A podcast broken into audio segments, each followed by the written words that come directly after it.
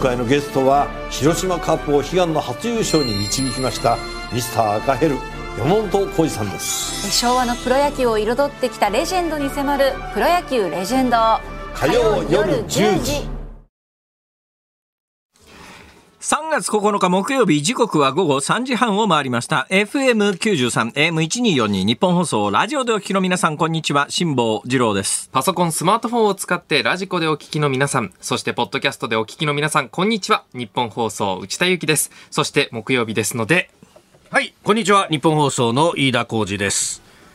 辛坊治郎ズームそこまで言うか。この番組は月曜日から木曜日まで辛坊治郎さんが無邪気な視点で今一番気になる話題を忖度なく語るニュース解説番組です。今週は増山さやかアナウンサーが休暇取得のため、私内田がピンチヒッターを務めております。今日が最終日です。最終日。いやーよくここまで来たねー。はい。ねいやいや別に普通にやってるだけ そんなにあの考えを込めて言うほどのことかいやいやそもそもなんか飯田君昨日先週休んでたじゃないかああ、先週お休みいただきました。ありがあれもとうございました。やっぱりあれか、あの、働き方改革関連法のおかげで年間の休み取得が何日以上でなければいけないみたいな、あーあれに基づくものか、それとも勝手にサボりたかっただけか、どっち？ちょっと待って待って待って勝手にサボりたかっただけって選べないじゃないですか。仮にそうだとしても。そうじゃないしね。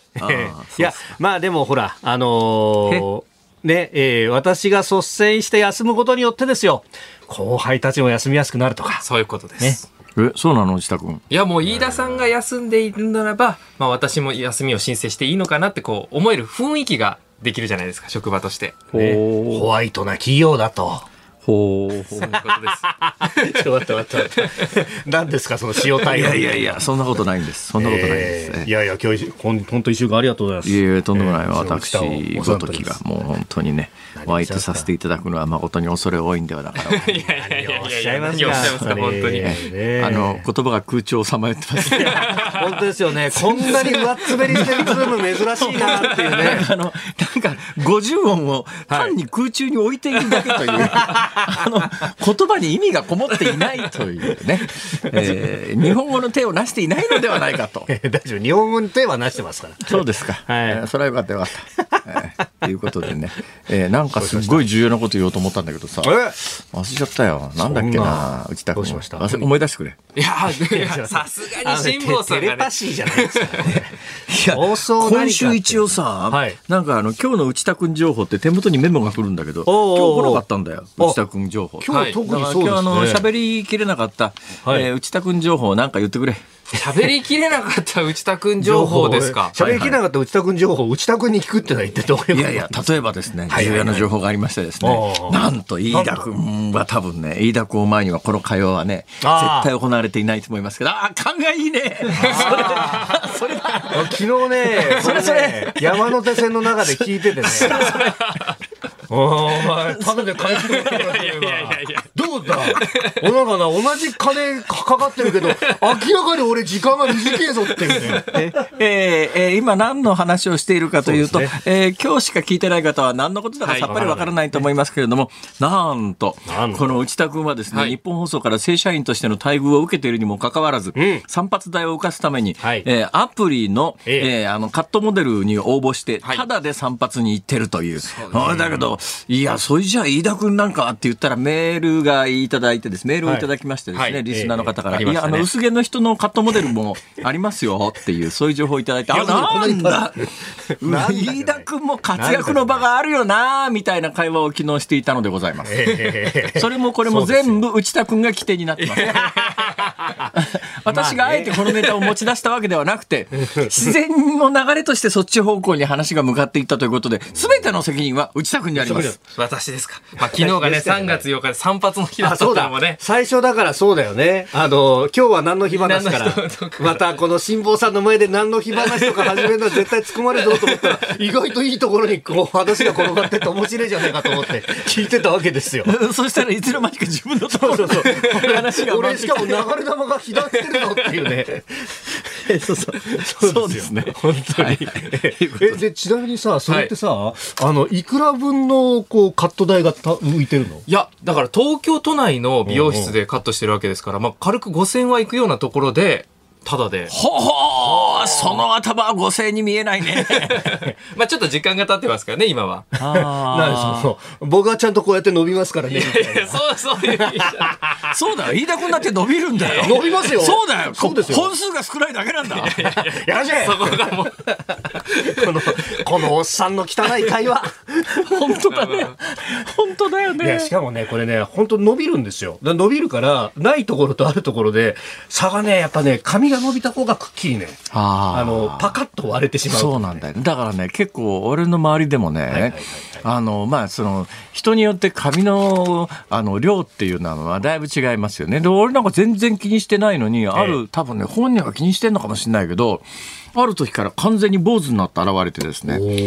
いや、これだけどね、もう旗から見てて、大変だろうな、これ。坊主って手入れすんの、はい。難しいよね。あれ、毎日剃らなきゃいけなかったりするんだろう。おそらくそうだと思うんですよだから毎日ひげ剃るのと一緒に頭も剃らなきゃいけないとかさ。そうですよね。すげえ労力だなと思って。あの NBA のナショナルバスケットボール、あのアメリカのバスケットボールのはいはい。NBA のスター選手で、バスケ好きだもんね。はい、マイケル・ジョーダンなんかはもうそういったこう頭髪の進行が始まる前にもうスキンヘッドにして、スキンヘッドイメージだもんね。はい、っていうのが流行って NBA 選手は結構スキンヘッドにしてる人が多いんですよあ。さすがにあの運動できないように見えて実はバスケットの選手だった内田君だけのことはあるね。ね、14年間やってそうそう。運動ができるように見えて全くできない飯田君と会話が噛み合わないよねっていう感じはするんだけどさ。それもなんか話してたでしょ。え？そうそう。よく知ってますね。まあ私は体育2でしたけど、5段階評価で。5。段階評価で2なんですか？2ですよ。まああのね、5段階評価で1って、1ってなかなかね、先生もつけづらいんですよ。だからもうどうにもなんねえなと思っても一応2ぐらいつけとくかっていうので2だから、ほら。それフォローになってないところから、傷に塩をグイグイ塗り込んでますからね。ちょっと待って、ちょっと待って。え、あの、N、NBA にも詳しいの？NBA 大好きですね。アメリカのバスケット。はいバスケット。ですか、はい。どうなんだろう。アメリカのバスケットでスキンヘッドにするのは、はい。俺ちょっとバスケットってよくわかんないんだけど、はい。なんか他の選手にこう掴まれた時に、スルッと脱げられるようにとかそういうのないの？あ、でも、アメリカの NBA の選手は、髪が長かったとしても、あの、ドレッドみたいな感じで結構、なんですあか、掴みにくいと言ったらあれですけど、長いサラサラヘアの人ってあんまりいなくて、長いサラサラヘアの人で、えー髪の毛掴んだら反則？髪の毛もちろん反則ですね。いや、だけどさ、審判なんか全部見てるわけじゃないからさ、ちょっと審判見てないところで髪の毛ギュッと掴むとかって。いや、今はそういうう、あの、360度、やっぱりファンの方がいて、皆さんスマホ片手に NBA 見てるので、ええあの、試合が終わった後とかに、そういった、こう、審判に見えなかったプレーとかが、物議を醸すというかいや、、物議かもしたってもう試合終わっちゃったら関係ないんだろでもその後に NBA がこう謝罪をして、それ取り消すっていうことえそういうのありなの？ああったりします。それじゃあ過去に遡ってさ、サッカーでさ、神の手でゴールしちゃうみたいなやつあったじゃん。はい。伝説の話で。マラドーナね。あれだけどみんな、みんな、あれ、今はもう神の手ゴールって言って定説になってて、はいそうですねまあ本人も認めてんだよね、きっと確か。か手でゴールで、いまだに取り消されないってどういうこと？いや、それはもうだいぶ時間が経ってますし、まああれはあれで、こう取り消されなかったっていうことが、ね、価値というか、あの時それも代を含めて伝象徴する説みっていう。たいなことがね。まあ80年代ですからね。えということは何、ねあのバスケットをこう長年やってるとさ、はい。なんか3人でやるやつあるじゃない？なんかストリートバスケットみたいな3 by 3というやつですね。あの、はい。あれでさ3 by 3っていう。なんか近所の公園にあのバスケットのあれリングっていうのゴールっていうの？あ、リングですね。リングですか、リングがこう設定してあってそこでなんかやってる人たちを見て、はい。こう遠巻きにこれ俺ずっと見てることがあるんだけど、はい。あれってさうまくなってくるとあん中に入るもんなの？いや、入りたくなりますよ。いや、そうじゃなくて、リングの中にボールが入るか。あれ、ほとんど偶然じゃないの？あれ、狙ってあそこに入るものか。いやで、練習してるとだんだん上手くなって入るようになってくるの、あれ。そう、本来皆さんはそれ上手くなるんですけど、私はそれが上手くなかったからずっとベンチだったんです。何年やってたの？14年やってました。?14 年やってたの？14年やってて一番苦手なプレーがシュートでした。ちょっと待って。じゃあ、得意な、得意なプレーは何なんだよ？いや、あの、こう、外れたボールを拾うリバウンドっていう、こはあう、縁の下の力持ちと言いますか。はあ。はい。背も高いし。そうですね。球入れるのだけが試合じゃないってことそういうことでですよ。いや、でもたまに、あの、リングの中にボール入んないとさ、シュートが勝てないだろ、絶対。いくら球拾うのがだから、そういう人たちと仲良くしてチームになるんじゃないですか。じゃあどうしてベンチなの？それは、その、あまり、ガチ詰めしないの。いろいろあったのだってそういう人たちと一緒にやってたらそういう人たちが出た方がいいじゃないですか結局まあな、まあ、勝利をね、考 そうですえると。そうです才能もあって努力もする人たちとで、リードした後に、こそうですそうです守りきるためには、よし、牛田お前だと。そう勇気頼むぞと。そうです高校の時の公式戦私0.2秒だけ出ましたから 0.2秒。0.2秒。0.2秒だけ出ましたからこの10分間の情報の大半は誰の役にも立たないという、あのえ先に進みま見ましょう。そうですね。はい先に進みましょうか。えー、ということでこの後はですね、えー今日の株と為替ですね。はい、えー東京株式市場日経平均株価5営業日続伸でありました。昨日と比べまして178円96銭高。2万8623円15銭で取引を終えております。アメリカ市場でハイテク銘柄中心のナスダック総合指数が上昇したという流れを受けて半導体関連銘柄を中心に買い注文が入ったということです、えーそれから円安基調で、まあ、インバウンド関連だとか輸出関連の値上がりも相場を支えたということで、えーその為替は1ドル136円70銭付近で取引されております、まあ、昨日のこの時間と比べますと1円ほど円高ですが、まあ、一言と比べるとね、えーちょっと円安基調というところです。ニッポン放送辛坊治郎ズームそこまで言うか。この後は昨日から今日にかけてのニュースを振り返るズームフラッシュ。4時台は韓国のユン・ソンニョル大統領が来週16日来日へというニュース。そして5時台は今日初戦を迎える WBC 侍ジャパンにズームします。番組ではラジオの前のあなたからのご意見をお待ちしています。メールの方は、zoom.1242.com、zoom.1242.com まで。番組を聞いての感想はツイッターでつぶやいてください。ハッシュタグ、漢字で辛坊治郎、カタカナでズーム、ハッシュタグ、辛坊治郎ズームでお願いします。そして、5時26分頃お送りしているズームオンミュージックリクエスト、辛坊さん今日はテーマどうしましょうか？内田君がはい。バスケのプレイヤーだったと聞いたときに聞きたい曲。私がバスケのプレイヤーだったと聞いた時に聞きたい曲。そうだ。あのーほら、今バスケでやたら流行ってる映画あるじゃない？スラムダンク、はいスラムダンクですね。スラムダンク？はいスラムダンク。スラムダンク見た？見ました、もちろん。見ました？見ました。面白かった。面白いですよ。あれはね、読んだこと、スラムダンクってもともと漫画なんですけれども、あれ読んだことない人でもものすごい面白いと思います。あ、そう。はいえやっぱスラムダンクきっかけなの？いや、そうですね、あの、スラムダンクきっかけというか、バスケットボールを始めた時に、まず親に、これを読まないとって言われて、はあ勧められたんだボールをつくよりもシュ親にートを打つ漫画を勧められた。そうです。ボールをつくよりもシュートを打つよりも前にまず漫画を。なかなか面白い家庭環境だね、内田君の家は。へえ。そうだったんですはい。ということで、私がバスケットボールプレイヤーというふうに聞いたときに聞きたい曲をえお願いいたします。そのえ。なアホなとかそんな曲？いやいやいやいやいやいや嘘だろうとかそういうやつ。その通りっていうやつじゃないですか、どちらかというはい。と。じゃあ、ぜひ理由も添えてお送りください前前覚えたね ズームそこまで言うか。この後は最新のニュースにズームします。今回のゲストは広島カープを悲願の初優勝に導きましたミスター赤ヘル山本浩二さんです昭和のプロ野球を彩ってきたレジェンドに迫るプロ野球レジェンド火曜夜10時辛坊治郎ズームそこまで言うか。このコーナーでは辛坊さんが独自の視点でニュースを解説します。まずは昨日から今日にかけてのニュースを紹介するズームフラッシュです。内閣府が今日発表した去年の10月から12月期の GDP 国内総生産の改定値は物価変動の影響を除いた実質 GDP が前の7月から9月期と比べて0.02%プラス年率換算で0.1%プラスとなりました。2月に発表した一時速報の年率0.6%プラスから下方修正されました。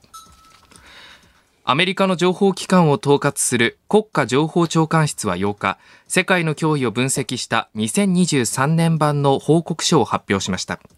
中国がアメリカとの大規模な紛争に対応できるよう軍備増強を続けていると指摘。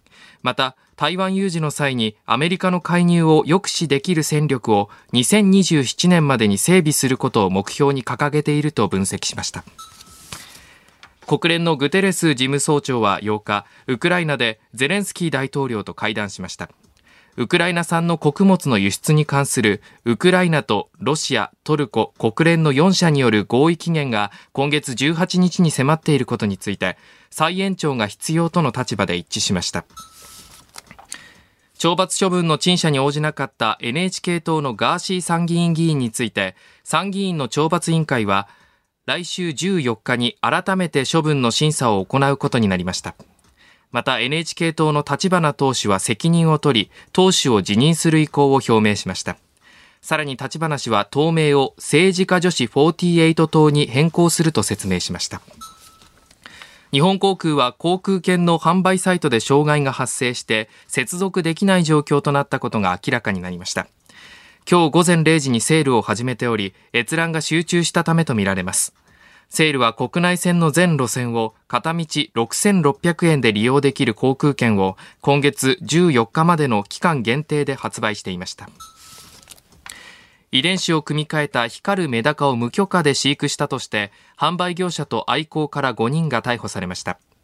遺伝子組み換え生物の扱いを規制するカルタヘナ法違反への違反の疑いが持たれています。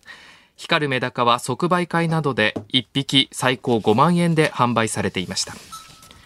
JR 東日本は千葉県の久留里線の一部区間についてバス路線への転換を視野に自治体に協議を打診する方針を固めました。対象は千葉県君津市の久留里上総亀山間です。年間の収入100万円に対し維持費は年間2億8100万円です。えー、飯田浩二忖度ネタが最後にありますがこれはどういうニュースですか？いやあのまあ、災害で、えー、普通になってしまって、その後廃線というケースはあったんですが、JR 東日本管内で今もこう営業していて、で成績不振が理由で、えー、廃線というものを、まあ、打ち出すというのは、これ実は初めてのケースと。まあ、しかもね、この関東圏でこういうことが起こるんだね。どこですか、これ？えー、このね、まあ、君津。上総亀山ってどここれ？えっとね、あの、房総半島の、まあ、はいはい、本当にね、真ん中っていう感じだと思う、ね、真ん中？木更津から、まあ、内陸に入っていく路線で、えー、非電化ディーゼル線という感じです、ね、年間収入100万円で維持費年間2億8100万円。これが JR 東東日本の路線なんですか？はい。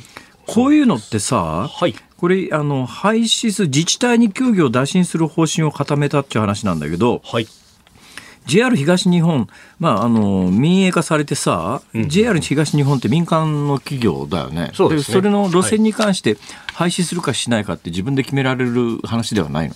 ここがね、建前上はそれはあの民間企業ですから。はあ民間企業の経営判断だといえばそうなんですが、ほうほうやっぱこれ、関係する人たち、まあ、ここね、100万円といえど収入があるということは載ってる人たちがいて、まあ、大体がですね、高校に通うとか、そういうあの、高校生とか、えー、が多い。あとは、あの、ご高齢の方が病院に通うとか、そういうのでね、使ってるところが多いんですけれども、使ってる人がいて、その人たちが有権者である以上はですね、えー、これ、有権者関係ねえじゃん。いや、これが。えなんか、どうして声が小さくなるわけ？小さくならなくてもいいんですけど、各自治体とかね、沿線の自治体からすると、やっぱ駅を拠点として都市計画を作ってきたというところとかね、えー、もうあるんで、いきなり廃止ということになると、どういうことだっていうことになるんです。で、一方で鉄道会社としてはもうこれ維持できませんよと。ことになってきて。あの東日本大震災ので線路流されちゃったようなところにもう一遍線路引いてっていうよりは、はい、なんかバスの大体 BRT, BRT、はい、っていう路線が結構今も定着しちゃってるよね。えっ、ー、と気仙沼線と大船渡線とかね、はい、一部だからあの利用者としてはね、より便利になったらその方がいいんだと思うよ。多分1時間に1本の電車よりは30分に1本バスが回ってくる方が。でコスト的にそっちの方が安いんだったら。そんなあの広い電車いらないわけだからさもうそれこそマイクロバスでもいいからあのもうちょっと頻繁にあの動いてくれりゃさ利用度も上がるかもしれないし、はい、いろいろ知恵の出しどころだと思うんだけどでもやっぱり鉄道ファンは線路が欲しいんだよね。うーん、そう。ただね、ノスタルジーだけではもはやこれ維持できないってところで、これ、あの、行政の方も手こまねいてるわけじゃなくて、国土交通省とか、そのアフターコロナで、じゃあ、この鉄道だけじゃなくて、都市全体をどうやってリデザインしていくかっていうのは、今議論をしている真っ最中というところこれだからいろいろアイデアがあると思うんだよ。線路があるわけだろ、はい。線路があるのに電車じゃないのはもったいないからさ、そこにあの手漕ぎのトロッコみたいなやつをで使う人は自分で手漕ぎでキコキコ言いながらさ行くとかさあれ実際観光路線でそういうところあるんですけどね。電電動式にしてさ、ええもうあの、ええ電動モーターでディーゼルであのでっかいエンジンであのでっかい重い車体を動かさなくたってさ安全であればいいわけだからさ軽い車体にさちょっとした電気つけてモーターつけてさ、ええ走らせたらいいんじゃないのか？いやー、そうですよ。あの、今のところいや、鉄道事業法とかね、あの、関係の法律がいっぱいあったりなんかしてですね。だから、ここら辺鉄道はこういう企画でなくてはいけないっていうのがあるんだね。うん。で、まあ、あの、こういうね、えー事故防止策を取らなきゃいけませんよとか。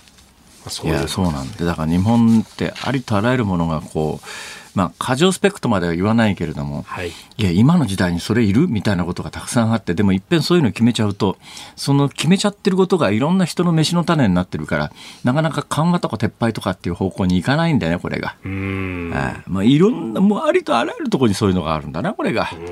もう放送法なんか一つ典型だけどね、まあ、その話に迷い込むともう面倒くさいからやめておきます。さあその一つ前のメダカの光るメダカの語るヘナ法。おカタカルカルヘナだと思ったらカルタヘナだカルタヘナ。カルヘナとカルヘカカルタヘナはどのぐらい違うかというとね、はい知ってる？カルタヘナとカルヘナの違い字が違う。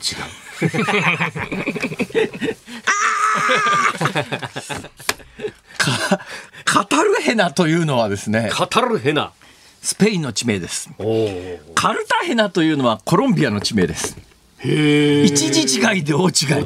だからまああの両方スペイン語圏なんですけれども、はい。これはカタルヘナじゃなくてカルタヘナなんです。カルタヘナ。であの観光地の地名としてはスペインのカタルヘナの方が有名なんですがこれはい。コロンビナ、コロンビアにあるカルタヘナっていう場所なんですよ、はい。このコロンビアにおけるカルタヘナで、いややっぱり遺伝子組み換えのあのそういう生物とか食品とかさ慎重に扱わなきゃいけないよねみたいな国際会議が開かれたんで、はい。そのコロンビアの地名のカルタヘナというのを取ってカルタヘナ法。だからカタルヘナ法じゃないんだな。だいぶ話が変わってきちゃいますもんね。いや、そうあの、うん、えー慎重に読んだよね。だから、ね。だからどうだっていう話。あ、慎重に読んだと思い出したよ。え、はい。どうしました？飯田君引っかからなかった？何何何？最初のあのー一一発目のニュースでさ内閣府が今日発表した去年の GDP のはい。改定値、改定値。えー手元の原稿があります。内閣府が今日発表した去年の10月から12月期の GDP 国内総生産の改定値は物価変動の影響を除いた実質 GDP が前の7月から9月期と比べて0.02%プラス次読んで。年率換算で0.1%プラスとなりました。なるほど。日本放送は年率換算なんだ。年率換算？換算？いや換算か換算か。多分ねこれ読売テレビの道浦君なら換算だっつって突っ飛んでくると思うんだな。換算か。いや俺多分両方あると思うんだけどさ。だからアナウンス用語的にどうなんだろうなとこれが結構あの最近あれなんですよね。変わってるというか私の頃は自転車っていうふうに言ったんですけど今自転車で OK とかね。あああ平板で OK 平板で関西は自転車って言うんだよ。あ濁るんですね。自転車。自転車。特に和歌山方面では。へえ。それは方言だろう方言ですね。標準語じゃないじゃないか。えーまあそうですね。でんでんとか、全然をでんでんって言って。でんでん。おぜんざいがおでんだいとか。バカにしてんだろ、いやいや、私、私ほら、父方が和歌山ですので。あ、そうです。ああそうなんだなのに濁らない。重要な話何にもできずに終わったな。はい。以上、ズームフ日ラッ本航空シュでした。大変なことになってるらしいよ、このサイト。結果ね、あの、結論だけお伝えしておきます。えー、6600円で発売するやつ、とりあえず一旦やめたらしいです。はいはい、はい以上、ズームフラッシュでした。今回のゲストは広島カップを悲願の初優勝に導きましたミスター赤ヘル山本浩二さんです。昭和のプロ野球を彩ってきたレジェンドに迫る「プロ野球レジェンド」火曜夜10時。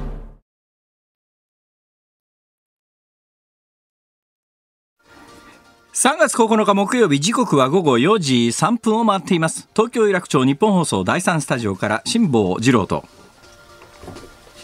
あ、飯田浩二と。内田裕樹の3人でお送りしていちょっと、ます。すみません。お見合いすんのやめてくれる？いやー失礼しました。いつもだとね、あの、辛坊さん、増山さん、私の順だったんで、同じかなと思ったら、あ、俺先だみたいなね。俺 何が起きたかと思った失礼いたしまし何が起きたかと？何が起きたかと思ったといえばですねはい別に日本放送のあの森田さんを、えー誹謗中傷する意図はないし日本放送のニュースデスクの人たちにクレームをつけるつもりはないんですがどうしました？さっきの森田さんのニュースあったじゃないですか。はいはいはい聞いててさうんうんうんうん。そうかこれからイギリスでは王子とか王女とか言うのか。ちょっと待って。王女とか。王女王子王女王子お王子王女の称号を使うことになりましたみたいなってあったじリリベゃないですか。ットちゃんとアーチーちゃんね。はいおだから王子とか王女とかって王女みたいいやなプリンスカラオケとかじゃみたいなないですか。プリンスじゃないんですか。寿司。はい。プリンスとかプリンセスとかじゃないんですか。はい。正しいです。その通りです。いやこういう時日本語で言うのどうなんだろうな。だからこういう称号を使うことになりました。まあ王子王女の称号なんだけどさ、ん。だけど要するにプリンスプリンセスだろ？でもこれをね、あの、1歳の長女、リリベットちゃんに、プリンセスの称号を使い、とか言うと、それはそれでなんかね、いやだけど王女の称号を使いって王女ってでいいのか？まあ、日本語に直すとそうなるのか？でまあ、確かにね、あの今、現役というかね、あのイギリスとしても、例えばアン王女っていうふうに言ったりとかね。あ、王女。まあしますからね。なプリンセスプリンセスアンだろうけど。そうね。プリンセスアンなんでしょうけど。じゃあお王女王子でいいのか？まあでも確かに、うんっていうね、王子王女の称号が認められることになりました。いやそこはプリンスプリンセスじゃねえのかと。思ったりしたんだな俺。イギリスの場合はね、だってほらカラオケみたいなほらあるじゃない？日本語があの定着してみたいな。藤山、あそれそれ。刺身、カラオケ、ふマウンそうそう藤山藤山の藤山ね。だからねマウント富士富士うんそうそう富士マウント富士山いやなんかね二重になってる音が結構あるんだよ。あー。それはマウントいやだって山はいらないだろうみたいなあなんか。お寺なんかでもそういうのあるのよね。あ、確かに東大寺店舗みたいなね、そうそういやそういう G とテンプルは重なってんじゃねえか。そうそう、玉川リバーみたいなね。確かにそういうの多いんですよ。いいやどうでもちょっと待った。なんでこう、登り切ったらはしごが外れてるんですか？ごめんごめんメッセージに行きますか？へいへい。お願いしますはい、えーちょうどですね、静岡県の富士宮市からいただきました、もうもうもうさん。はい辛坊さん、リングには狙って入れるんです。私もバスケットやってましたが、練習すればそこそこ入りますよ。入らないのはセンスがないかな。そうなんだよねリバウンドを制すことは試合を制すけど、オフェンスリバウンド取ったら、シュートに行かなきゃと。シュートに行かなきゃというふうに、内田君というふうにいただきました。なるほど、えーどうなんだろう？あのバスケットってさ、はいあのリングって輪っかあるよね輪っかああの輪っかの向こうに板があるじゃない、はい。俺あのなんか中学校かなんかでバスケット習った時に、はい。あの板に当てて入れるのが正しい入れ方だって聞いたんだけど、そう決まってるわけでもないの？そうですね。近くからですと、だいたい45度ぐらいの角度からですと、板の中にちっちゃい四角と大きい四角があるんですけど、ちっちゃい四角の角っこに当てれば、手前側の角っこに入れれば入るというふうには言われてるんですけど、そこを狙えばいいんだそこを狙えばいい。ただ遠くになってくるとやっぱ跳ね返る力が強くなっちゃうので、ええまあ直接リングに狙った方がいいよねと。直接リング直接あれやっぱり練習していくとだんだん上手くなるもんいや、だんだん上手くなるはずです。ちょっと実体験としてその経験がないので何ともお伝えできないですけど。14年やって14年やって。はあセンスだなセンスですね。シュートはセンスです。後のことは大体バスケットボール努力で頑張るところもでき努ますけど。力で。努力で頑張れるんだ頑張れる部分結構大きいですけあど。の審判の影に隠れて髪の毛引っ張るとかいやいやいやそういうことじゃないそういうことじゃないですよ。でもディフェンス力だの資ったんだ。格かみたいな やめなさい、本当に。千葉一人じゃないもんね、あれね。3人いますからね、バスケットボール。三人もいるの？3そうだよね人バスケットボールは審判がいたりするので、背番号が4から始まるんですね。そうなの？はい。審判に1番、2番、3番って背番号がついてたりするので。え、そうなのはい。まだ別の説ではスリーポイントまでシュートがあるので、4番からっていう風に言われたりもしてますけど。ごめん今のは意味がわからないあの、試合中にスリーポイントが入ると3っていう数字を手で掲げるんですね。はあーで、それをだ誰が決めたかっていうの、あで3点入ったかっていうのと、ファールの時に4番の人がファールしましたって指で4を示すんですね。あ、背番号を指でそうです示すんだ。。だから指で数字。字を示す瞬間が多いのでじゃ、あ背番号11とか指足りなくなるじゃないか11はですね、はいあの、グーが10なんです。あグーが10なんで、グーした後に1で指立てると、これが11です。え、20番台だとどうなの？20の場合は2を立ててからグーをして、あなるほど。じゃあ125は？100, 100はですね、まあ、こんな感じで原監督みたいな感じですかタッチみたいな。あのさ。こんな感じでラジオでやられても分かんないんだよ。確かにね、こんな感じ言葉で表現してくれよ。初めて聞かれたので100番台を。ああ、でもそれ決まってんだね。はい。まあ基本的には2桁までなのでバスケットボールの背番号。あバスケットボールの背番号3桁ないんだ3桁ありません。なるほど。そんな育成枠とかそういうわけじゃないもんね。そうですね野球でいうところはね。最初にその答えでよかったんじゃないですか？失礼いたしました。いや、そうなのかもなっていう、こう。いいねなんかツッコミどころ満載で一言一言になんかこう突っ込むきっかけが なんかわざと隙をわざとほらな武道家でもいるじゃない、はいわざと隙を作って作ってさその隙を攻撃させるっていういやそれもしかすると達人なんじゃないいやいや、かその人たちはカウンターできるじゃないですか。私はカウンターを持ち合わせずにスキそルを見せのまんまてるので。そのまんま攻撃されるばっかりっていう。ところあります。いやいや、ここからカウンターを覚えればもう。なるほどねそうだよ。そうだよ。バカにしてんだろとか言ってればいい。隙の作り方は天下一品なわけだからさ隙の作り方もう好きだらけだからあとは、おーとか、うんとか言っとけば。あとはカウンターだなそうだ そればっかり覚えて。えじゃあ皆様からのツッコミメールもお待ちしております。番組ではですね、ラジオの前のあなたからのご意見をお待ちしています。メールの方は、zoom.1242.com まで、番組を聞いての感想はツイッターでつぶやいてください。ハッシュタグ、漢字で辛坊治郎、カタカナでズーム、ハッシュタグ、辛坊治郎ズームまでお願いします。5時26分頃お送りするズームオンミュージックリクエスト。今日のテーマは私内田がバスケのプレイヤーだったと知った時に聴きたい曲です。なぜその曲を選んだのか理由も一緒にお願いします。この後は日韓関係にズームします。今回のゲストは広島カープを悲願の初優勝に導きましたミスター赤ヘル山本浩二さんです昭和のプロ野球を彩ってきたレジェンドに迫る「プロ野球レジェンド」火曜夜10時辛坊さんが独自の視点でニュースを解説するズームオン。この時間解説するニュースはこちらです。韓国のユン・ソンニョル大統領、来週16日来日へ。日韓両政府は韓国のユン・ソンニョル大統領が来週16日木曜日から17日金曜日の日程で訪日し岸田総理大臣と首脳会談を開くことで最終調整に入りました今月6日旧朝鮮半島出身労働者の訴訟をめぐる問題について韓国政府は傘下の財団が日本企業に命じられた賠償分を肩代わりする解決策を発表しておりました。ということです。はい。ええ、なかなかあのこのユン・ソンニョル大統領というのは、はいえー結構腹据わってるんじゃないのかなと私は思いますね。というのがあの国内は韓国は日本は二院制ですけども韓国は一院制でその一院制の韓国の議会が、はい。まあ大多数がてええ。か過半数が反対派っていうか野党の状況の中で。ですね。はい。まあ、いや、議会完全に敵に回していて、やっぱり世論頼みのところがあるんで、はっきり言って韓国の世論で、はい。まあ、日本に融和的な態度を取ったらええ、評判は落ちるに決まってるわけで、相当な政治的リスクを取らないと、今回の判断はできなかったはずで、えーよ対世論的には。だけどね、はい。で一概にそうとも言い切れないのは、今回、多分今回、この判断は、ええ。まあ要するにどういう結論になったかというと、例のあのいわゆる徴用工のはい。賠償問題について、日本企業が企業が訴えられてて、日本企業に金払えっていう判決が韓国の最高裁で確確定したんだけども、だけど日本企業としては、はい。いや、それは払う筋合いのもんではなくて、1965年に日韓請求権協定っていうのを、日本と韓国政府の間で結んだときに、はい。もうすでにその時に未払い賃金問題っていうのが訴状に上っていて、いや、その未払い賃金問題で、それぞれのあの人たちが、えー金払えって訴えた時にどうするんですかっていうのが当時話し合われた結果、い。韓国政府が、あまあ、今後そういう訴えが出た場合に、それは韓国政府の責任で解決しますから、えー日本政府にはまとまってお金を払ってくださいっていうんで、ドーンというお金を支払って、はい。それでまあその後あのハンガンの奇跡と言われる韓国の急激な経済成長、韓国の経済成長がですね、はい。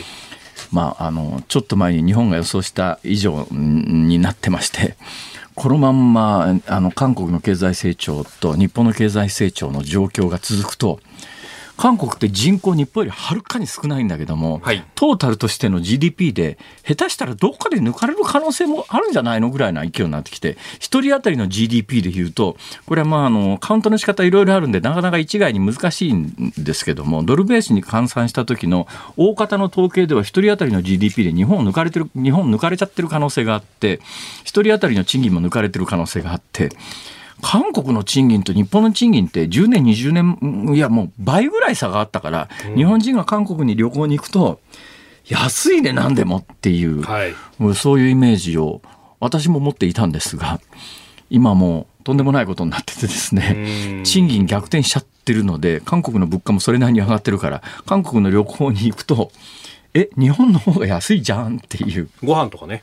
そんなことになっちゃってるわけですよ。だけどその韓国の経済を一番ベースのところで支えたのはやっぱり1965年の日韓請求権協定で日本が払った莫大な賠償金をてこに韓国が急激な経済成長を果たしたというのも事実で、だけどね今回の一連のことでおそらく韓国国内でもいや実はこの徴用工問題について1965年であの韓国の製鉄大手みたいなところは日本からの経済援助で相当メリット利益をを得てそれのおかげで成長したんで、えーこれについては日本の企業にお金を求める筋合いではないんじゃないのかっていうのもねだいぶし知れてきたんじゃないのかなっていう気がするのは今回の、ね、要するにどういう結果になったかというとまああの肩代わりだから韓国の財団が肩代わりしてお金払えって言ってる人たちには賠償しますと、で基本その韓国の財団に関しては、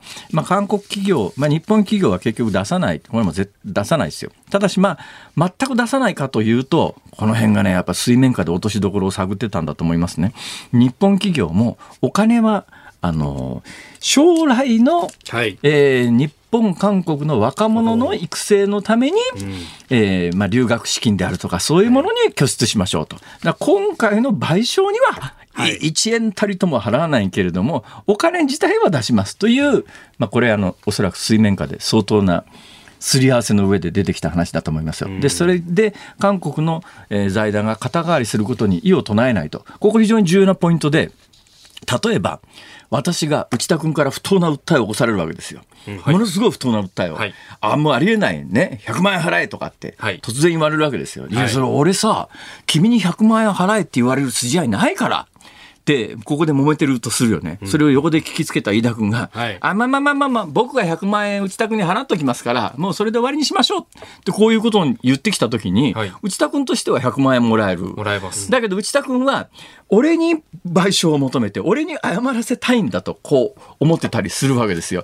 いや飯田君から金もらってもしょうがない。で俺にしたところで、いや俺払う筋合いのないものを勝手に肩代わりすんなよっていうこれがね第三者弁済の難しいところで。はい。えーそういう訴え訴えがあった時にあのいや俺払わなくて済むからっていう話じゃないわけでいや俺訴えられて金払う筋合いないのにお前勝手に払うなよっていうのがあって、その第三者が金を払うためには当事者が納得しないと払っちゃいけない、今回のケースで言うと日本企業は俺金払うねあの筋合いじゃないんだと、財団が勝手に金払うなよっていうまあ、神戸もできなかないんだけどこれに関してはさっきの話で水面下で詰めたんだと思うよ、でその神戸はしないと。だから財団が肩代わりして払うことには異を唱えないと。お金はそこの財団にお金を入れることはしないけれども、代わりに賠償すんなよという文句もつけないよってここがものすごく大切なところで。でも水面下でその調整が行われて、その財団が肩代わりして、えー徴用工で金払えって言ってる人たちにお金払います。ただし、その一部の人の中には、いや、その日本企業の、あの、お金じゃなくて謝罪が欲しいんだと。かなり政治的に、まあ、あの、例の、いわゆる慰安婦の時にも同じ構図なんだけども、はいえーお金というよりは、その、うんそこでこう、相手を訴えて謝罪させることが目的っていう、非常に政治的な目的で、えーその行為をしてる人たちにとっては、いや、お金もらったからって解決じゃないんだよ。俺は謝罪が欲しいんだよっていう人たちは、あのノーなんだけども、はい。どうやらねそういう人がそんなに多数ではないみたいでやっぱりきっちりお金払ってくれりゃいいっていう人たちも相当数いるんでその人たちに関しては韓国の財団が肩代わりして払いますと、で日本訴えられてた日本企業もそれで第三者が払うということに関してうちは異を唱えませんと、払うんだったら払ってちょうだい。ただこれちょっと火種が残るのはあの将来的に飯田君は、はい。あの法律上は私にその100万円を返せっていう権利はほ留保するわけです。で、その今回の枠組みの中で韓国の財団が将来的に日本企業に金払えっていう権利をもうなないです。とは言ってないね。使わないけども留保しますと。だから今の政権においては多分もうその揉め事はないけれども、韓国って政権が変わると、前政権のように何しでかすか分かんないところがあるんで、その財団があの日本企業にお金を払えっていう権利を留保したまんま決着をしたときに、当面は安定するんだけど、将来の火種は残ったまま。っていうちょっと不安定さはあるんだけども、はい。だけど今回それをやると韓国の国内世論的には、まあ、土下座外交だっていう話に当然なるわけで日本企業に忖度してなんで日本企業に金払えって訴えてるやつをなんで韓国の財団が肩代わりして払わなきゃいけないんだよと。そんな土下座外交があるかって当然韓国の民族主義的傾向の強い人たちはそういうツッコミを入れるよね。えーでこのよくこのユン・ソンニョル大統領はこの枠組みではい。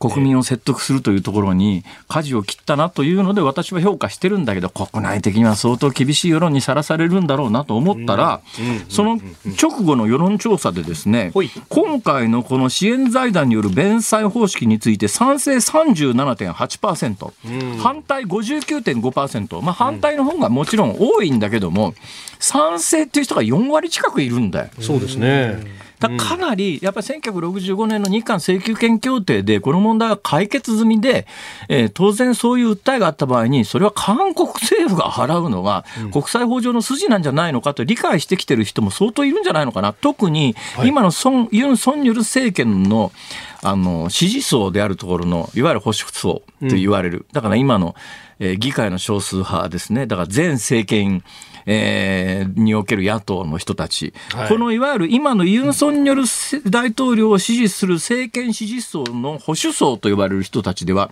賛成が68%、反対30.2%、つまり政権支持層だけに限ると、7割近くの人が、もうこの解決策でいいんじゃないのっていう、これ正直、これは驚きですね。これ面白いのが10代から20代の若い世代で見ると賛成41.5反対45.2ほぼ拮抗というか賛成が結構全体よりも多いわけなんですよね。で、同じように、まあ、70代以上は、まあ、ここら辺は保守層が多いっていうところもあるんだと思いますが賛成53.9%反対を逆転していると。でそうすると4 5 0代この世代があのいわゆるね、えー80年代にえー20代で、えーまあ、あ学生運動やってたっていそううそう、そういう世代の、そういう世代をあの代表する言葉があるよね。ええええっと、863だまあだから今まさにその、あの、まあ、いわゆる段階の世代的なね、日本でいうところの。うんうんうんまあ、そういう言い方ですね、そういう言い方ですね。えだからまあ今今でいうところの Z 世代っていうのとはまあ世代が全然違うけども、はいはい。そういうくくりで、要するに非常にあの民族主義的思考が強いあの世代が一定年齢のところにガンと固まってるところがあって、その世代は、まあ、あの1965年日韓請求権協定とかって基本理解したくもないっていう話で、えーそういう人たちはもうどうしたって反応なんだけど韓国全体で見た時にもっと反対派が多いのかなと思ったら意外と。みんな納得してんだなと。で、その若い人は比較的あの半分ぐらいの人は納得してるっていうか、まあ、あある程度理解してるっていうのがね、よくわかるのは。いや、これもね、よしあしだとは思うんだけど、はい。ここへ来る途中に何回もその定点観測で私あの築地のあたりのにぎわいについて語るじゃないですか、この1週間また一段あの外国人観光客の数がですおねー全然違うレベルに達してるよ今。なるほど。ほいであの築地のあの入り口のところの場外の入り口のところにですねうん。何何かメモを回そうとした。あ、386世代というそうです、さっきのね、先ほどの韓国のね。韓国の4、50代の世代のこと。を。はい、90年代に30代で80年代の民主化運動にか携わった60年代生まれの人たち。そのお3つの数字の頭文字を取って386世代だそうです。えー、飯田君世代じゃないか？いや私はもうちょっと若いか。1980年代生まれですから。マジか。81年ですよ。昭和56見かけによらねえもんだな。いや私ね56年生まれなんですよって僕は昭和56年のつもりで言うとあ1956年ですか昭和だと31年ですねとか言って。すげえよそれ俺、それ俺、俺それ1956年、はい、昭和31年。はい、失礼しました。何の話？外国人観光客外が外国人観光客がすごいことになっててね。はい。えー一時期あの中国人観光客が爆買いしてた今も中国人観光客は、えー日本への団体旅行とかっていうのは基本的に中国本土も認めてないし日本もこの間からあのサンプル抽出方式に変えたんだけれども、はいやっぱりあの中国からの本土の観光客はサンプル調査でも引っかかると、そこで足止め食らうと嫌だから、えー怖くて来られないっていうんで中国本土の爆買いの人たちは復活してないんだけれどもでもね中国爆買い時代にあの大阪に黒門市場っていうところがあって、ここはもう中国爆買い韓国人向けに、ええ。まあ、それまでやってなかったような店頭における飲食商売みたいなやつね。カニ茹でて食べさすとかなんかそういうその手のやつがいっぱい流行ってたんですが、はい。それが今週復活してて俺初めて見た。あの築地の場外の入り口のところでタラバガニの足みたいなやつを茹でてですね、まあ足一本1000円ぐらいでなんかそれで、えー店の中に入るとカニ海産物食べ放題みたいなんでそれを英語で呼び込みしてるんですよ。ものすごい数の観光客。うんで話全然違うけど、はいその定点観測でずっと見てたら昨日今日はい。半袖の外国人3人見た。あいるいるこの日比谷の交差点にも半袖の T シャツ1枚だよ。まあね、20度超えてるとはいえいや、。それにしても。いや、それで言うとはい思い出したんですよ。どうもね、欧米人、白人の、特にあのヨーロッパの真ん中より北に住んでるような白人って、はい。気温の温度の感じ方っていうのは我々と全く違う。だから、寒くないんだってよ。俺ですね、ハルカ・クリスチンに聞いたことがあるんだよ。はハルカ・クリスチンって、だはいから日本とスイスのハーフだよね。だから、だけどまあ多分ね、顔見てもわかるように、遺伝的な要素で言うと、相当やっぱりね、白人の血が濃いんじゃないかと思うんだけど、寒くないって言ってた。あえ そういうことあんだだからそういうふうに北欧とか北の方に住むのに遺伝子が順応してったんだろうね。だから多分日本人だったらウクライナの寒さなんか絶対耐えられないもん。あ確かにあの太陽光を求めるようなところがありますよね。夏なんかだともうずっとオープンカフェで暑いよ大丈夫かなまあっていう、まあ感じ確かにね、あの北欧なんかでは太陽光に、ああが不足すると、ね。あの体内のビタミン D の生成がうまくいかなくなって、はい。それであの英語で English disease っていうんですけども、要するに背骨に変形が起きるという。骨粗鬆症だったりもね。まあまあ、だからそう、だから骨を作る重要なビタミンができなかったりなんかするんで、紫外線できれば浴びたいっていうのはあるんだけど、それにしても、昨日今日のこの2月でよ、T シャツ一枚で歩いてるの見ると、ぎょっとするよね。確かにあ、それはともかく、はいその皆さん、その、そこで食ってる皆さんみたいな、はい全員外国人で、はい。韓国語の比率がものすごく高い。なるほどあ韓だから今中国本土からの観光客がいない分、まあ、ただからあの欧米人は別にしてアジア系の人でいうと、まあ、タイの人とかフィリピンの人は、まあ、これ言葉ではっきり見分けやすく、まあ、台湾の人も見分けやすくで韓国の人たちも、まあ、言葉で分かりますけど韓国人比率ものすごく高い。ああ、そうだからあのだから巷で言われてるような反日感情がそんなにひどければはいそんなにわざわざ日本に来ないだろうっていう文脈で言うと実は冒頭の話に帰るわけですよ。はいスラムダンク。はい。韓国でスラムダンクが今とんでもないことになってるって話知ってるよね。はい、もちろん知っております。まあもう全世界的にですけれども、やっぱり韓国でも人気になってます。韓国でも人気っちゅうかですね、韓国、だから日本で今スラムダンクヒットしてるけれども、はいやっぱ韓国での大ヒットを受けて逆輸入でヒットし始めてるっていうところも、再ヒットみたいなところもあったりなんかしてですね、韓国でスラムダンクがどのぐらいヒットしてるかというと、観客動員数381万8000人を今月の5日時点で突破。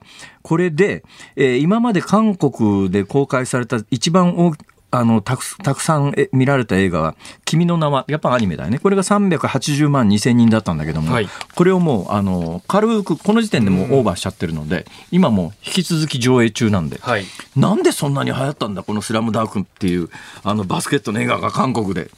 まあ、それはもう間違いなくモーションキャプチャーの技術でしょうね。あの、アニメーションの中でのバスケットボールのプレーっていうのが、モーションキャプチャーによって作られてるんですけど、まあ、これがリアルで、本当の試合を見に行ってるような感覚になるのでいやいや、それさ韓国で流行った理由にならないじゃないいやいや、そういったこう没入感っていうのはやっぱ一個大きかったんじゃないですか、バスケットボール。それはまた世代的なこともあると思いますし。まあ、いずれにせよ、はい。あのーえーまあ、あのー隣の国ですからね、そんなにあのー角突き合わせる必要もないのでね、えーで、やっぱりね、このところやっぱりお互いに依存度が低下してるというのは、安全保障上もそんなにいい話ではないので、そこそこやっぱりいい関係を築いていった方がいいんじゃないという、ソンニョルさんという人は、まあ、リスクをよく取ったよねと、私はね、あのこ結構肯定的に評価してます。はい。まあ、あの、必ずしもそういう意見ばっかりではないだろうなという気もしますけどね。はい。とりあえず以上です。以上、ズームオンでした。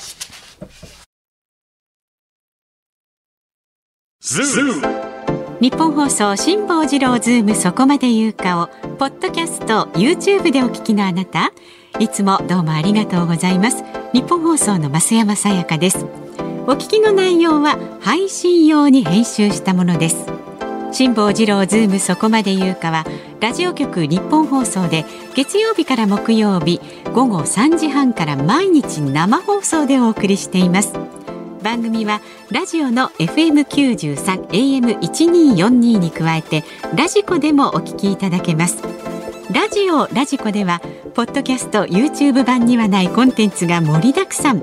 アトムさん吉田由紀ちゃんの中継企画さらに辛坊さんが「夕刊富士」の気になる記事を解説するコーナーそして辛坊さんが聞きたい曲をお送りする「ズームオンミュージックリクエスト」などラジオラジコでしか聞けないあんなことやこんなことがいっぱいです。ポッドキャスト YouTube を聞いた後はぜひラジオラジコで辛坊治郎ズームそこまで言うかをお楽しみください。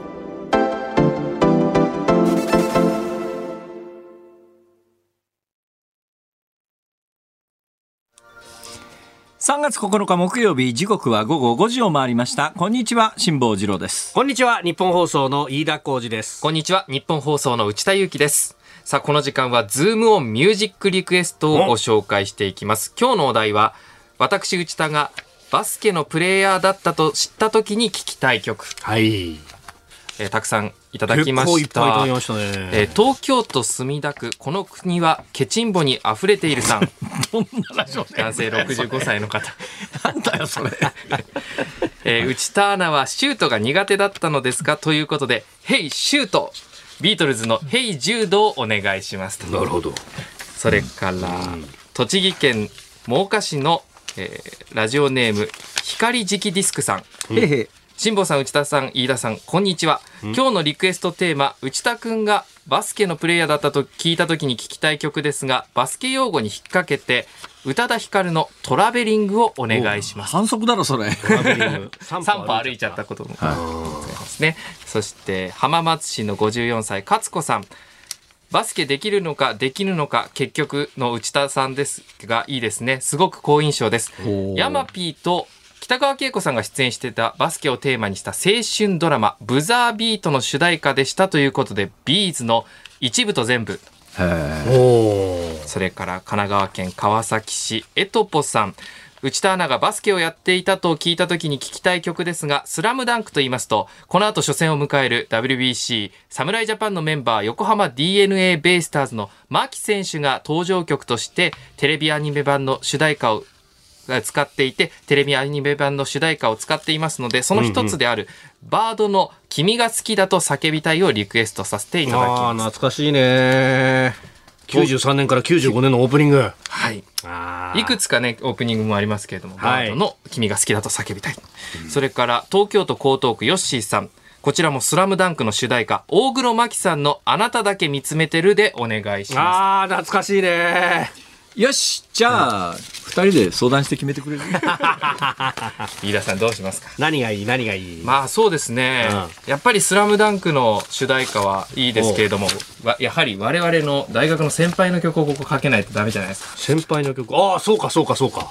え B'z で一部と全部でお願いします。あの B'z の稲葉さんはい。えー大学の私私も内田君も横浜国立大学出身なんですが横浜国大の教育学部数学科出身なんですよマジっすか？ B'z の稲葉さんってギター弾く人？それは松本さん。ですかね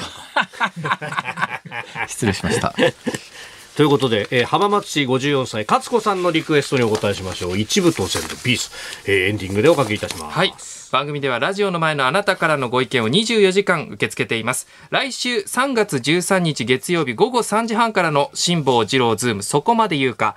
4時台のゲストは年間300本以上のテレビの取材を受けているスーパーアキダイ社長の秋葉弘道さんです。3月13日からマスクの着用が個人判断になることを受けまして秋葉社長に現状やコロナ禍でのお店の現状などを伺います。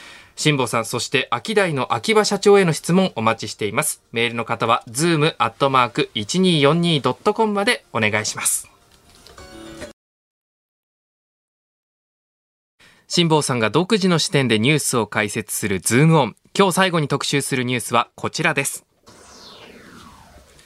今日の WBC 初戦に大谷翔平選手が投打の二刀流で先発出場へ。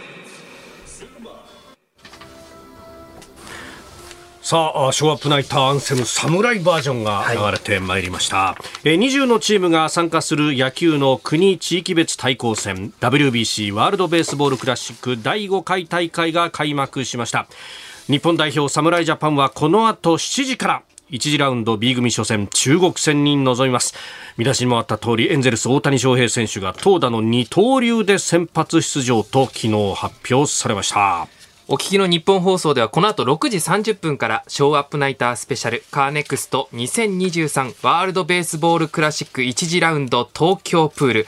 中国対日本戦を実況生中継します。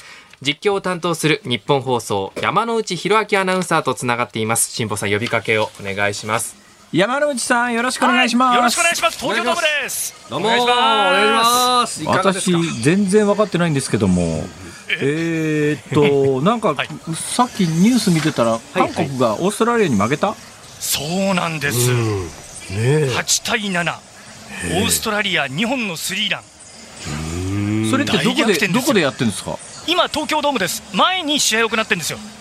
日本12時から戦の前に韓国オーストラリア戦があってそこで韓国がオーストラリアに負けたわけですね、負けちゃったんです。明日韓国は日本と戦うんですよ。日本と韓国、オーストラリア、中国、チェコが B 組で、このはい B 組の中で、えええーリーグ戦で上位2チームが勝ち抜けで準決勝ですよね。そうなんです。で韓国って、まあ、言うやあのこの B 組の中では日本と並んでですね、あのは準決勝行く可能性が高いチームと言われてたんじゃないんですか、ええ。ですが、うん。ピッチャーの起用法。はい。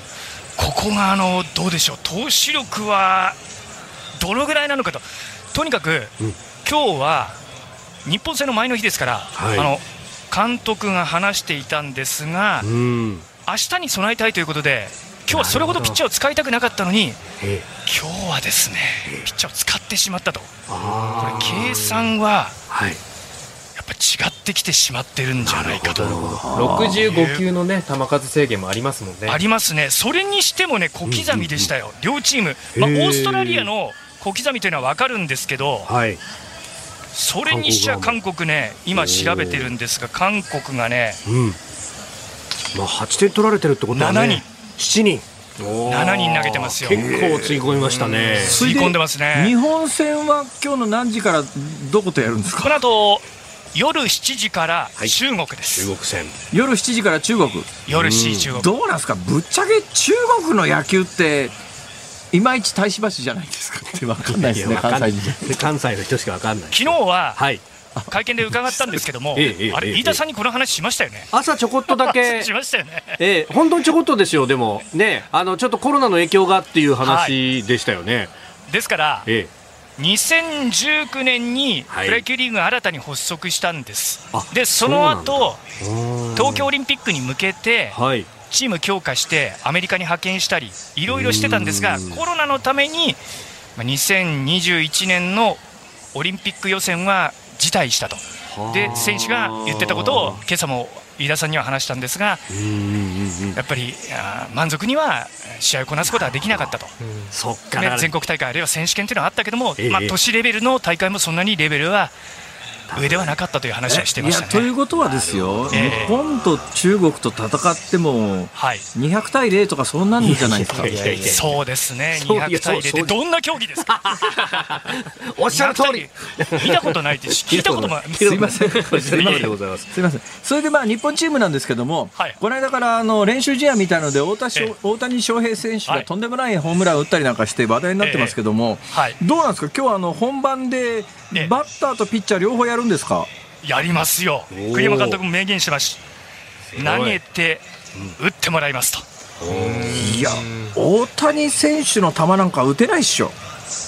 これどうなりますかね。ですよね。えーただあの昨日は中国の監督はい。トレーナー監督があの一部報道で白旗上げてるっていうのが出てたんですけどもうん。いや私は上げてないと。なるほど 上がっているのは日本の国旗だと。白い旗だと。うまいことまあ一応これ怒りながらギャグ言ってたんですけど。あのええ。もう諦めてないチャレンジだと。非常に難しい挑戦かもしれないという話はしてましたんで、うん。まあまあ、どんな手を使ってでもって感じじゃないですか。そうですね、まあ、勝つのは当然としても、どんな勝ち方で、どのくらいの点差で、どんな試合になるか、すごい楽しみですね、これ。ええ。あそっちの方ですか楽しみは。これ大谷選手は、まあはい。ピッチャーでも出て、そして DH でも出るというようはい。な話になると思うんですが、ええ。打順どこになりそうですか？なんか情報ありますか？す？やっぱそこまだ漏れてこないですね。漏れてないですね。だから3番か。はいひょっとしたらあの栗山監督のもと日本ハム時代に1番ピッチャーというのがありましたから。ああなるほど。これって先発誰とか発表されてるんですか？これ予告先発かとええ。私は把握してたんですが、うん。中国の先発が未だ発表されていないと。ああじゃあ本当スタメン発表までわからないかもしれない。ええ。ちなみに明日の日本対韓国戦の韓国の先発はキム・ガンヒョンとこれ聞いたら分かる人は分かるんですけども実は2009年の WBC で日韓戦ではい。これ先発してまして調べたら1回と3分の1イニングで8失点という左ピッチャーでした。いやいや、ええ。それだけ13年も前から現役やってるってすごいですよね。いやもうあのベテランなんですね、ええ。ええ。経験のあるピッチャーを序盤に起用したと。イ・ガンチョル監督はどうなんですかね。ええ眼鏡をかけながら言っていました。あのよくわかんないですけども、あの野球ってやっぱりピッチャーがある程度のこの球のスピードがないと、ええ。打ち返す通打ってですね、ええ。あれどうなんですか、あのその試合になるようなボールを投げてくれるんですかね？あーその辺はねこう各国のレベルっていうのが如実に出る可能性はありますんで、うん。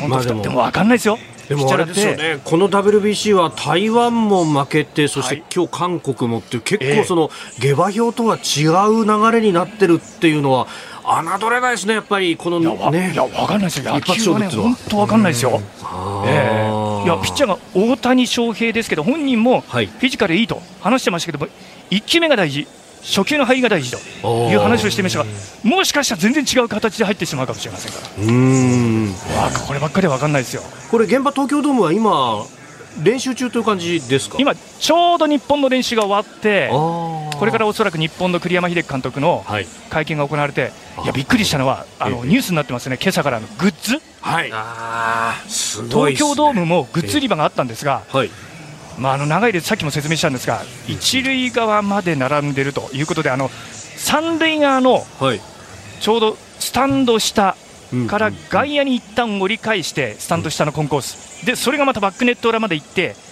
ワンフロア上がって、一塁側のはい、方まで伸びていって、大体半分ぐらい並んだ人が1時間待ってるということだったんですが、はい、先ほどあのグッズショップがえ店じまいしてました。え、もう商品がなくなっちゃったってことですか？なくなったんじゃないですか。あらまあ。しかもね、それって場内のだから、チケット持ってるお客さんしかはい、基本は並ばないところなのにってことですよね。そうですね。すげえ。いやー、楽しいですびっくりね。しましたよ。いや、今日の予想してください。今日の予想何対何でどっちが15対0 15対0で日さっきの100対0と大して変わんないじゃないですか。いやいいやいや桁違いますよ。現実的。楽しみにしております。山之内さんありがとうございました、はいよろしくお願いします以上ズームオンでした。ズームオンミュージックリクエストをお送りしているのは、勝子さん、しみたるみさん、お二方のリクエストですね。 B'z 一部と全部。はい。はい。作詞、稲葉浩志。作曲、松本隆弘。えああ、なるほど。ドラマブザービートのそうです。主題歌。私がちょうど小学校高学年ぐらいの時だったんですけれども。私が小学校高学年。はい。2009年で。はい。だったんですけどバスケのドラマが始まると思ってウキウキで見たら結構恋愛ドラマって感じで。なるほど。あチューしちゃったとかなんか小学生ながら生的には刺激の大きな。そんなそんなイメージありましたけど。何がチューしちゃっただよ。小学校5年生の時ですから。5年生から6年生そんなもんでしたから。そうか。でも志保さん2009年で小学校まだ。ねそんなもんです。2009年ですか。はい。へえ。まあ、まあちょっとあの、シャレになんないけどさ、じゃあ例えば9.11とかし、ど、ど、記憶にある？そうか。後から映像を見てという感じでしたかえね正直何年生まれだっけ？1997年生まれですので。ああ、じゃあもう記憶にあるはずがないか。そうですよね。あーないか。そうなんだ。4歳5歳ぐらいか。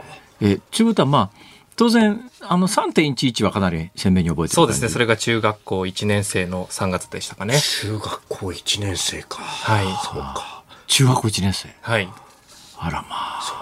私阪神淡路が中学校1年生でした1995年。はいはい。なんか、話せば話すほどさ、はいなんだかジェネレーションのね新橋駅前いや、そうなんですよ。今日ツイッターでもかなりいろんな人が書いてるんですけど、部長、課長、平社員とか若手社員の、居酒屋に迷い込んだような2時間だな、おいって。新橋か。